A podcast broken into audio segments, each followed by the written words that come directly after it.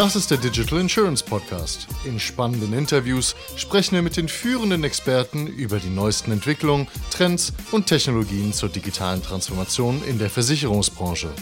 What's the latest in data analytics and how can I leverage AI to extract more insights from my data warehouse? I'm today discussing this and more with Conor Jensen, America's Field CDO at Dataiku.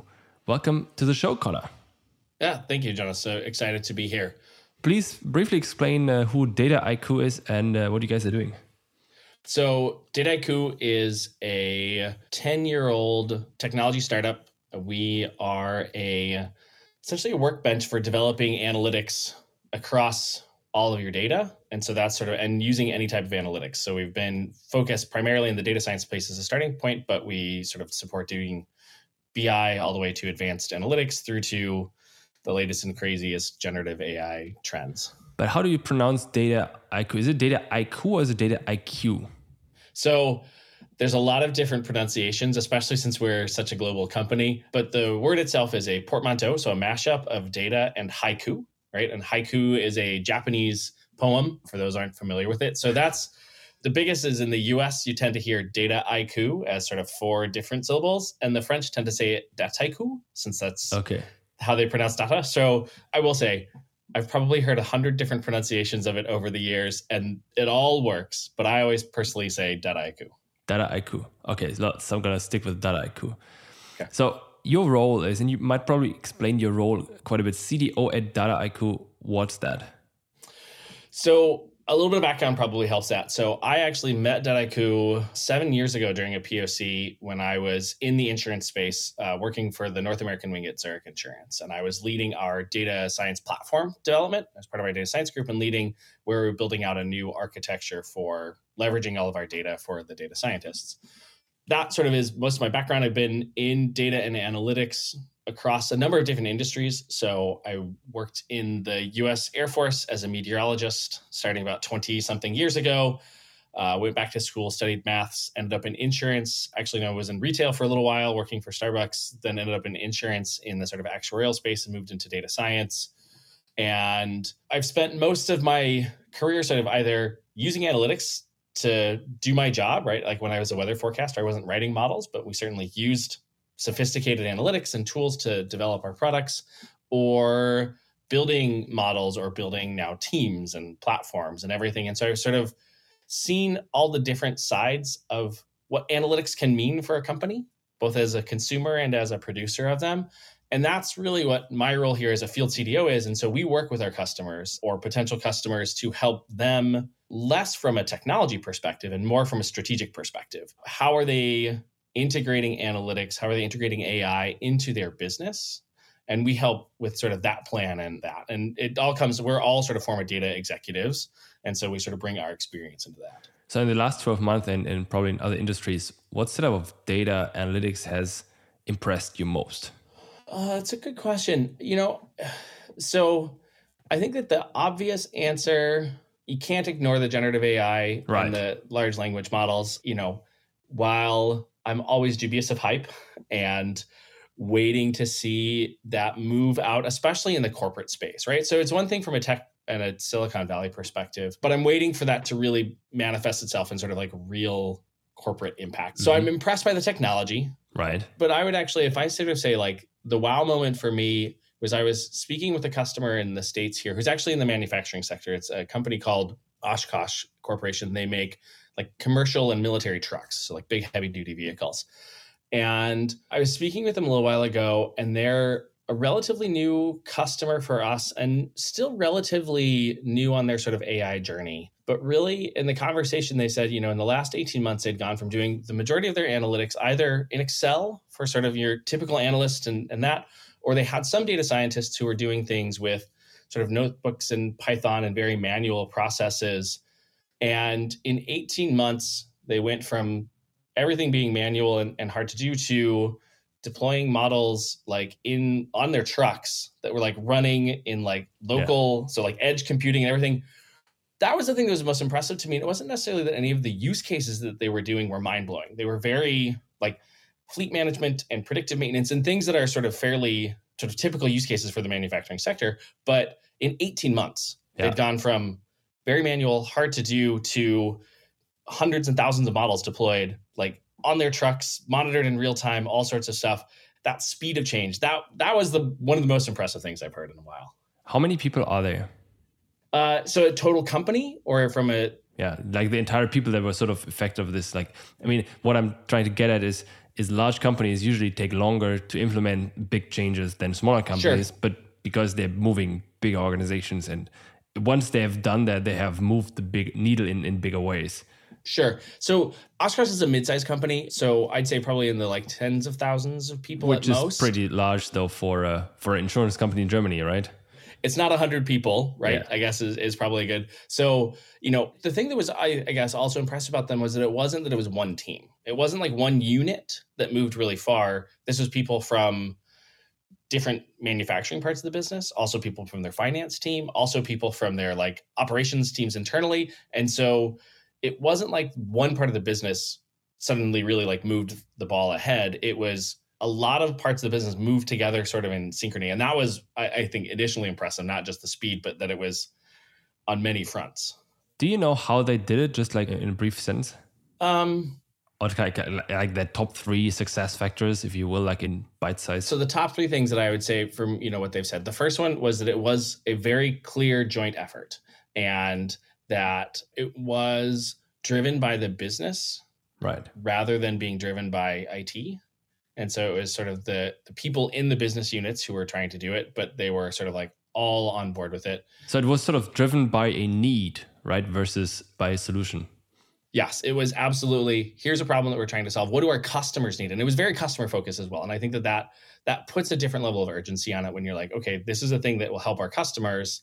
The other thing that they were very smart about was that they played like it's a push and pull, like ROI or cost benefit analysis for data science can be really tricky, right? Because the models, the build, or, you know, when you build your architecture, when you're investing in the technology is a means to an end. And it's hard to sort of say, oh, well, we're going to build this platform that everybody in our company can use. Well, what's the ROI for that guy over there? And that can be a really tricky sort of thing when it's an enabling technology that allows everybody to do, or many people to do new because things. It always kind of implies by how much is someone getting more efficient.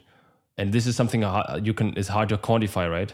They're doing what they already did, right? They're just doing it better. Right. And maybe it's faster, maybe it's better. How do you quantify it? It's very, very hard. And even if you say, well, it took us, you know, and we, I mean, to be fair, when data science teams move onto our platform, you know, we see on average about a like 4 to 5x increase in productivity.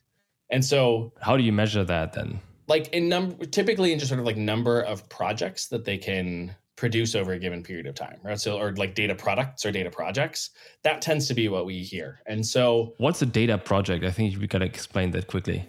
Fair enough. You know, I sort of think about it as in the same way that a sort of software product or a data product, it's a specific element built to solve a specific problem. And so it can be different things. And that's one of the things this is challenging in this analytics world is it could be a new dashboard. That could be the data product. But it could be a new pricing model sitting behind your sort of customer-facing side. It could be like a new chat interface for your customers, right? So it's a wide range, but it's sort of an application or a product that you've produced to solve some sort of problem. And the problems are sort of, there's an endless list of things you can do with those. Okay, we got to get back to this top three list, what I did besides in a second, but just for me to understand, because a hardware product would be a physical computer, for example, or a smartphone, something you can touch. It consists of metal, electronics, screen, whatever. Yeah. A software product, on the other hand, is something you can see on a screen, which is interfaces, buttons, text, graphics, whatever. And the data product is essentially numbers or algorithms. I wouldn't say reformatted data, but in a generative AI world, it would be sort of recalculated data, kind of remixed or recompositioned. Like augmented maybe, right? Like augmented or improved, yeah. And this is independent of the context in which you display this. You could be displaying this in a dashboard. You could be displaying this in an API that is providing data to some third product, whatever. You could be displaying this in a chat interface, And this is just kind of, well, I mean, the data behind it just kind of explains it, but doesn't explain it at the same time. Yeah. But I think this kind of describes it easiest for users, right? Or here, listeners. This is the same challenge that I had in the insurance space when people were like, well, what is a product? And I'm like, well, it's a piece of paper, sort of. But yeah, exactly. In the insurance world, exactly. It's a little intangible. That's why we always call these things digital services versus digital products, because the product is the policy or the insurance plan, and the digital product, a digital service is sort of something accompanying this insurance product by means of digital interfaces and so forth. And then you have this digital data product kind of thing that's kind of adding another layer, right? And one nuance there, and I know we want to get back to the top three, so I'm not going to forget that. The one nuance there that has actually been important to me over the last couple of years of moving from calling them like data projects, which is how we typically would refer to them, to data products, is that the development of these applications or services is much more like product management than it is like project management. And so... the project is a means to an end, right?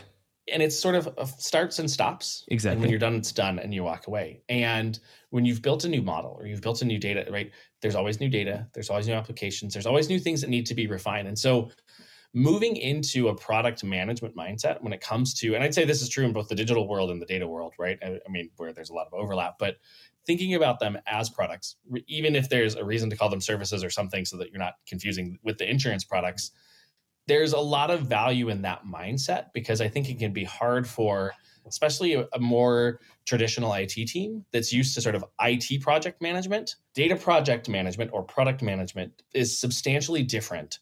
And I don't think that we have that all the way ironed out yet. I think this is super important. I think we need to reiterate on that. Okay. This is so important because what you're saying is in the past, we have been doing IT projects, which have a start and an end, and usually in the end, there was some sort of artifact produced, new application, whatever. Here's a new system, here's a new software. Exactly. And then the team dissolves into the wider organization, disappears, and whatever has been produced is sitting there, hopefully running like a machine would be running in your workshop. But unfortunately, the world keeps turning and new developments happening. And that's why in this digital services world or this application development world, people are now shifting, and in other parts have already shifted, but insurance companies are already shifting right now to a process-based model where you not only have like this project and then it kind of sits there waiting to be used, you have a process where constantly improvements are being applied to whatever product you have. You have someone, and this is, I think, the important thing, you have someone responsible for this digital application. And this is the same logic or mindset you need to have for this these data artifacts, where you have someone responsible for this model or set of data or analytics or generative AI model or something that sort of that looks at, okay, are we still producing this the good results like we have done yesterday? Can we improve our results? Have maybe the requirements for our results changed over time because we might need to give a different answer today or tomorrow?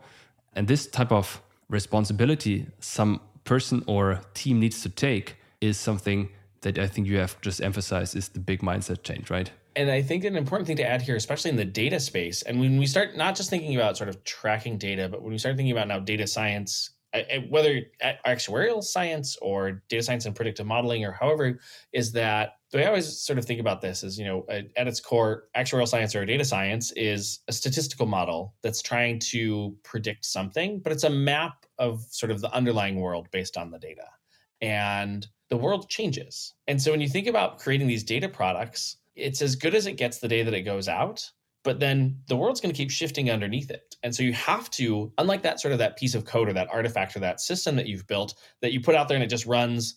And then as long as, you know, at some point you'll change something else and it'll break. Yeah. Like a model gets stale and the data no longer works. And so, you know, think about this. I mean, it's very common in the insurance space of like, why would we update pricing models every year? Why do we update our reservings, right? Because the, you know, think about auto insurance, right? Like the landscape of what it looks like to fix a car 10 years ago to today with computers and electronics, and like the cost model has shifted and where you have to pay and things. And so if we're using pricing models from 10 years ago, you'd be hopeless in that. Plus There's new cars that exist today that didn't even exist 10 years ago. So you can't just use old things, but that's true across all the data science, whether you're looking at homeowners and personal insurance, or you're looking at the corporate space, you know, like the world changes and our models have to change with them. And you can't just leave them out there to, you know, get stale and be inaccurate. So these are the two big things this company we've just talked about has done, which is kind of have the mindset and kind of this need and this global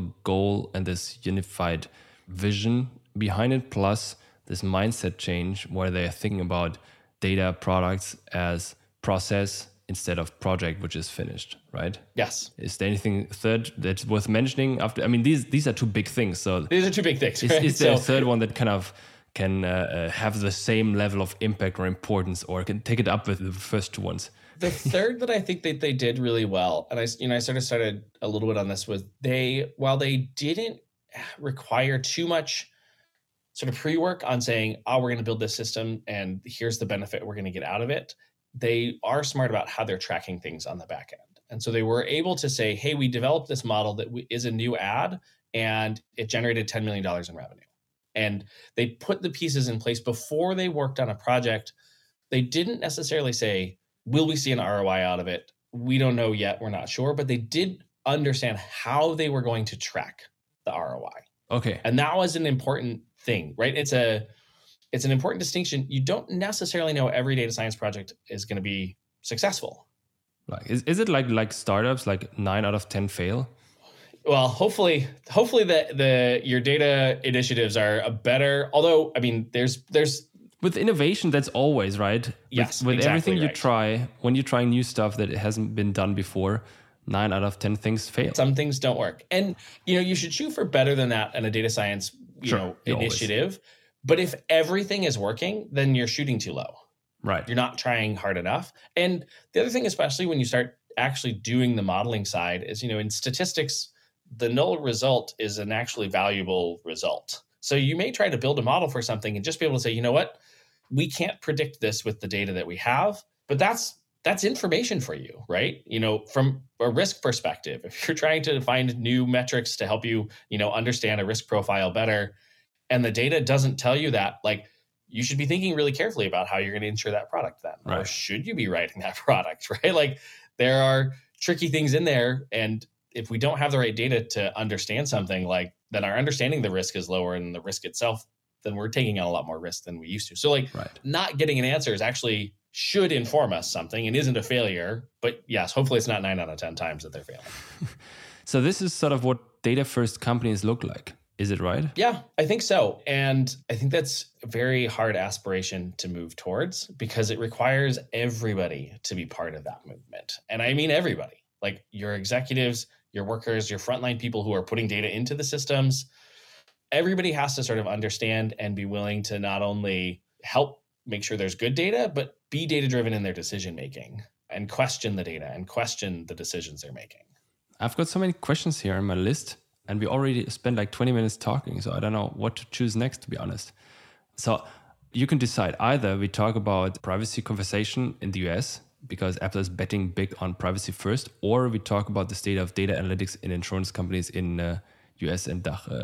What do you prefer? Let's talk about the privacy one. Right. I think it's an interesting one to spend a little bit of time on, right? Yeah, go ahead. And to be fair, you know, the sort of privacy and responsible AI is not my sort of first and foremost area of expertise, but yeah, having run a data science team in an insurance company, I used to have a weekly meeting with our chief privacy officer. So, you know, it's not a new concept to me. You have some expertise by way of doing it, right? The privacy concerns is an interesting challenge one, and I'll look at it from a couple aspects. Is one, there's a push, right? So removing Google, taking cookies out, and Apple diving down on privacy. Like, there is a push from the tech companies who've already made their trillions of dollars from your data to not let everybody else have it anymore. Interesting perspective. I think that it's self-serving, honestly, in why they're doing that, because that's how they became who they are, is with your data. And now they don't want to let anybody else have it. I have another cynical view on data privacy. Unfortunately, at some point, it's like climate change. It's great unless it kind of touches your own life. Yes. If you have to stop flying planes, taking flights, if you have to stop driving your big, awesome car, and if you have to stop using your WhatsApp's chat message app, suddenly privacy and climate gets less important. Yeah. But if it doesn't touch you, oh, you're all for it, right? Yes. And I have the feeling this is sort of a cynical view on this, but... I agree with where you're going with that. And that was, somewhat what I'm thinking is there's a couple things here. One is that I think as a society, I hope that, and as governments move better into this sort of regulation side of things, we start being able to help people retain the value of their data a little bit more, right? I think that that's an important move that we need to make. But as long as we leave it up to tech companies to decide how data gets used, like that's never going to happen because that's how they're going to make their money. And so things like the GDPR and the CC California, I never remember the acronym, the California one, whatever the acronym is. GDPR is so much easier to remember. They're helping. Unless you have to use the German abbreviation in German, which I always forget, but GDPR is much easier. Okay. Sorry. Right. Keep going. No. I think there's a couple things that we have to think about. And one, data privacy is actually really, really hard.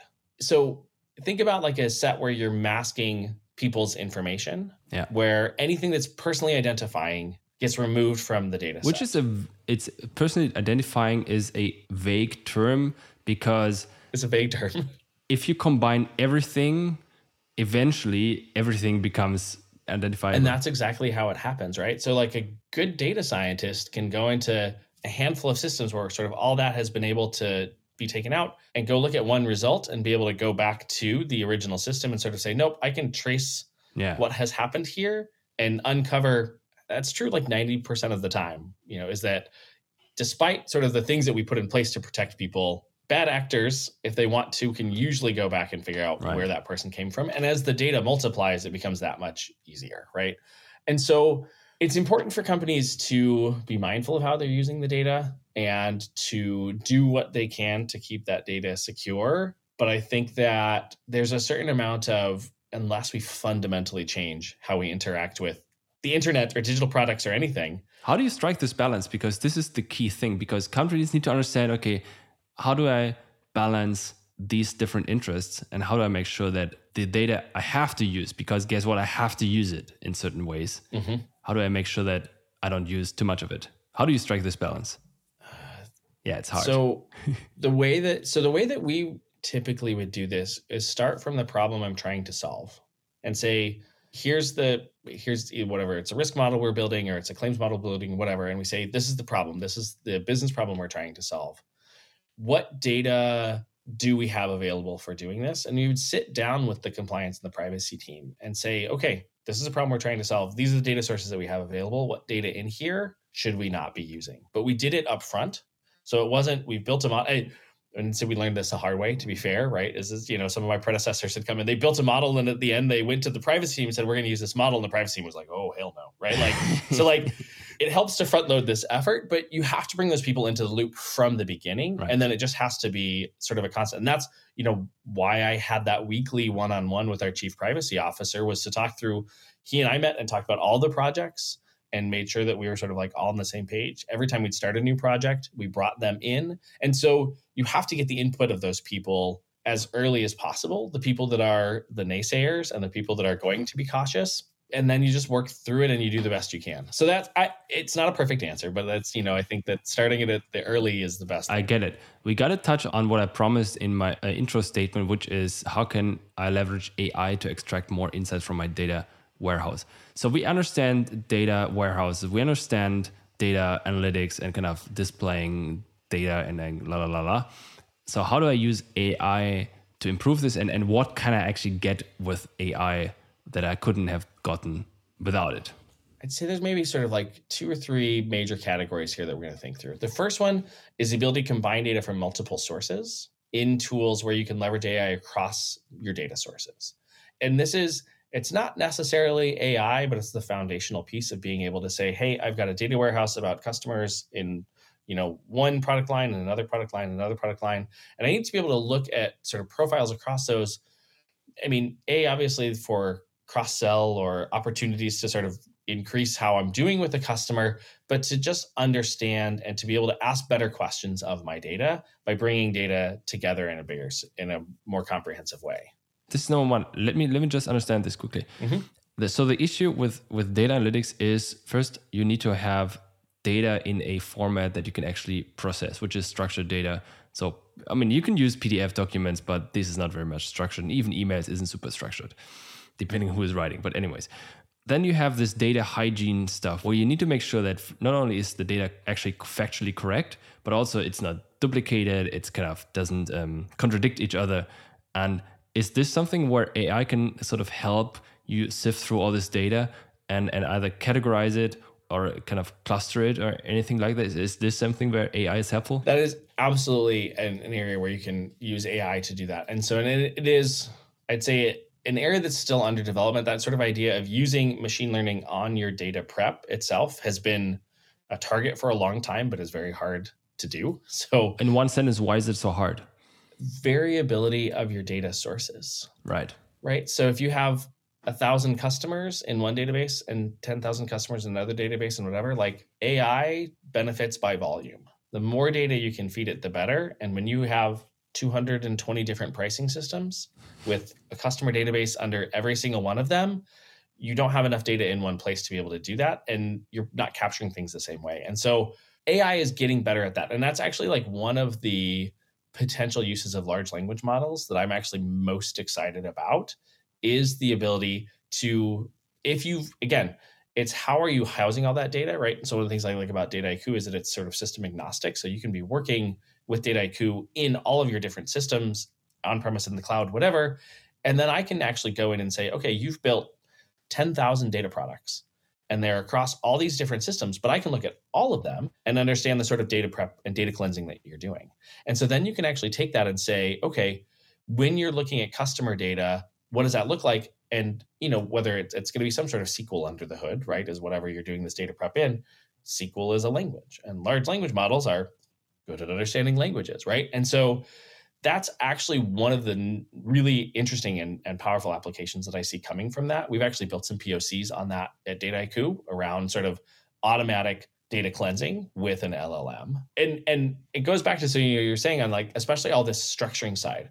The structuring is important for a lot of the financial metrics and predictive models that we've done in the past. But one of the exciting parts about, you know, the generative AI and the large language models is that ability to use unstructured data far more powerfully than we've ever done before. You can just like dump all your stuff into a large language model and it kind of does like a washing machine and then it gets some sort of cleaned. There's still smarter ways to dump the data. Some metadata on top of them. There's still things that we can do. I'm here in San Francisco this week and was actually at a big large language model meeting yesterday. And that was actually one of the things that we were talking about a lot was sort of, or the meetup was around some metadata, some context for your data actually can help those language models be much, much more powerful, right? And so, You know, just feeding it in a PDF is one thing, but feeding it a PDF where you've tagged the page numbers helps. Where, so, you know, for an example of that, sort of like, I want to just be able to ask a question of, you know, I've uploaded a bunch of contracts or I've uploaded a bunch of policies, you know, maybe I've got historical information on a customer that we're looking to underwrite. So I feed them all in. And if I ask the questions, it's one thing, you know, for the large language model to say, here was what their loss experience was like. It's a different thing for it to come back and say, here's what their loss experience was like. Here's these claims on page this, this, and this, that now I can go in and make sure that it's not like the AI hallucination stuff where the model is building things, but there's still smarter ways. So it's this tagging, right? It's like these tasks on Amazon. I think they closed it by now, but this crowdsourcing task thing. Mechanical Turk. Exactly. It's this Mechanical Turk jobs where you kind of tag and categorize unstructured data in certain ways. There's also now automatic or assisted labeling tools as well. Right. And so, and a great example of those, I mean, we have tools like that, some built into Dataiku. There's some open source ones, but there's a handful of sort of vendors specifically building products for that, where say I have 70,000 documents that I need, you have to start somewhere. I can have someone go do a few hundred, but then you can use these tools to do assisted labeling, where then it can take the seed of a handful of those. And then AI will go and tag all of those. And then you can feed that into a large language model. So now we're getting into some more complicated architectures of models feeding into models. Multi-level. But that is genuinely like where these sorts of things go, is that, you know, you want to have this. And of course, you have to be then very careful around sort of like the noise introduced into the system at every step, right, and make sure that you're controlling for that effectively. But that's sort of the Mechanical Turk. I'm going to pay, you know, somebody 10 cents an hour to go and do, to label all of these is problematic on many levels. But if I have some of my SMEs do some and then have a model with, then you can do, it's called RLHF, reinforcement learning with human feedback, where you have the model go and then do some, and then you have somebody check those and you have it do again. You can improve the model quite a bit and have this sort of like virtuous cycle. Now you've got good labeled data or metadata on those PDFs or whatever it is. And then you could go feed those into an LLM for that sort of question and answer type of stuff. So just like when you want to write a LinkedIn post today, and you go to ChatGPT and then suggest me 20 suggestions on how to kind of build modern digital services, it gives you like a list of 20 random things it found on the internet. Yeah. It sort of, it scales your own productivity. Mm-hmm. This is kind of always the key thing, at least as of today, where you can take a data set and you just do, like, as you said, like you do 10% of it, and then you scale this up to 100% of the entire data set. And then you feed this into this large language model, which then does kind of more categorization and kind of understanding of this thing. And then you can ask these questions again. And then the large language model goes through its sort of model and kind of calculates based on your query or prompt the answers. This is sort of always the logic. So it kind of 10x's your productivity. And I think it's not even just a productivity tool. It can make you more effective as well, right? Like it can be better at getting the best answer out as well. So not only are you faster, but you're producing a better result at the end. You got to check it though, right? You have to check it. Oh, yes. Faster is always in the eye of the beholder, right? You got to go through all these 20 things that ChatGPT created and you got to throw out all the bullshit, obviously wrong, superficial things. And then you end up with a list of, 10 plus 10 or 10 plus 5, which you might have not thought of before, which are still correct, right? Yes. And I think that part, my example for that was always when I was working as a meteorologist, right? Because weather models are incredibly complex and very, very sophisticated. But our job as forecasters was to understand the output of that model, take in the other data that was feeding the model, but that we also had access to, and then refine it, understand what's working, understand what's not, and then create a forecast out of that. And as good as those weather models get, there's never, or at least for a long, long time, from having forecasters not being part of that process. And there are certain things that you can just automate, and that's fine. But for these complicated things and these complex sort of like human-based things, yes, the AI tools will make us better at those jobs. But in many of those, it's hard to see the AI tools taking those jobs over because there's so much need for that sort of that critical thinking that a human brings to the table. We haven't talked about your software, your solution, actually. Maybe we should touch on this quite briefly, how this all ties into this. So you guys are enabling all of what we've just talked about in your, is it the software suite or how would you call it? A platform. A platform, of course. I thought it was an ecosystem, but platform is also great. Yeah, right. Well, you have to make it as big as possible so that you can create the market. So our platform enables you to do sort of like the whole variety of analytics. So the way I really typically describe it, as quickly as possible is it allows all of your people to access all of your data and use any analytical technique. It has coding capabilities. It's a lot. It's a big platform, right? It really is. But it has coding and non-coding capabilities. So your data scientists and your engineers can go in and use languages like they're used to, but it also has graphical interfaces where somebody who's used Excel or Alteryx or something like that can create their analytics without having to know how to code. So you guys are connecting to the existing data warehouse and you are kind of pulling out the data and then you're visualizing it, or kind of not visualizing is kind of too simple, but sort of feeding this back to the user in forms of visual graphs, plus AI and kind of all these type of. And so you get that sort of, so that we sit on top of your data, where it in cloud, on-prem, whatever that is. And we just plug a little bit of the data in as a sample in for the user to work with so that as they're making changes to the data, it's sort of like Excel, you see the change happen in a tabular format, but then it's only happening to a little bit of a sample. And then you go and you run it back in the data where, in the database. And so we're sort of not moving a ton of data around, the data sitting in the database, but you can do that for data that's in your cloud, in your SQL databases. You can upload CSVs and Excel files and things like that. So it sort of allows you to be fair, right? If you're still running on like a 1970s IBM mainframe and you're trying to pull it out of the AS400, okay, it's probably going to take a little steps to get to Dataiku, can't go straight to it. But it's possible. I've lived it, right? So it's not a hypothetical to say it, to put it that way. But so maybe not all of your data, but the vast majority of your data, right? Structured and unstructured, right? So you can just go to, a blob store that's got a whole bunch of PDFs in it, and you can pull that data out as well. And it allows you, we support it, that sort of full spectrum of analytics, because sometimes all you need to do is clean the data and then rank it, right? And just being able to say customer 1, 2, 3, 4, 5 is all I needed to do. Great. But now I want to predict who's going to be number one in 6 months or a year from now. And I can move into using data science and models or building dashboards or now integrate LLMs. And so it's like a window into your data. Yeah, it's a great way to put it. You see, this is, so the way I was just picturing it in my mind is back then we had these huge computers where you had actually terminals that were sort of depending on how you call this, but smaller computers with keyboard and screen where you could connect to this large, huge computer. And then you had 10 minutes to work on this because you kind of booked 10 minutes of CPU time or so. Yeah.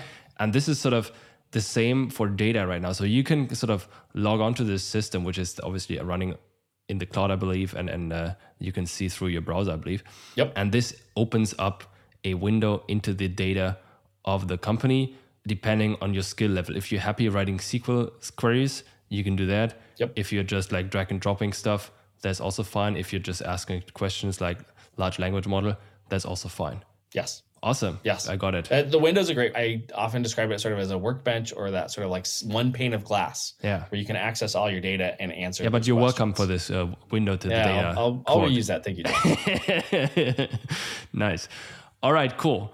Maybe let's just summarize what we've talked about. So for someone that has listened to this to take away the key things. So we've started with this other company that was good at transforming their own business to a sort of somewhat data first company within 18 months or so. And they did this because you got to help me with, which is this collaboration. It was and business driven need, collaboration. Exactly. Mindset. The mindset. Right? Projects, that sort of process instead of projects and products. Yep. Yeah. And then that they were explicit on how they're going to capture the ROI, so that after they've made the investment, when the board comes and says, "How did you spend this money?" you said, "Oh, this is what we got for it." I think those were three huge drivers for their success for sure. Right. And then we talked about privacy and how do we balance privacy by starting with how do you do that? Talking to privacy teams early on, right? So it was start from the business problem you're trying to solve. Yeah. Identify the potential data that could be used, and then just go through and understand what data is problematic, how are we going to use it, what ways we can use it, and what ways we can't use it. And then we had AI. How can AI help? And this is sort of by scaling your own productivity, by kind of scaling, you're tagging 10% of the data and it kind of scales it up to 100% and then feeds this into a large language model. And then you can sort of ask this general questions and it tries to answer them in some way or not. Yep. In most cases, AI is going to help you do what you already do today better and faster. Nice. What are you most excited about when it comes to your platform in the next 12 months? Any awesome features you guys are launching or anything you're looking forward to? And so one thing that I actually do think is pretty interesting is that we're actually taking some of the generative AI capabilities and building them into the tool. So now not only can you do sort of the coding and write your SQL or your Python or do the drag and drop, but actually do prompt-based engineering of saying, hey, take this data set and clean it up, parse my dates, combine these rows and do whatever, and we'll actually automatically create some of the things. Doing the same for charts, doing the same for full projects. So some of that, when we were talking about using machine learning for data prep, we're building some of those functionalities into it. And as a long-time terrible coder, I'm a pretty good mathematician and data scientist. I hate coding, and I always have, and I always will. Anything that makes that part of the process easier for me, I'm excited about. Cool. Thanks, Conor. That was a great talk. Yeah, thank you very much. It was a pleasure to be here. Das war eine weitere Ausgabe des Digital Insurance Podcast. Folge uns bei LinkedIn und lass eine Bewertung bei Apple, Spotify und Koda.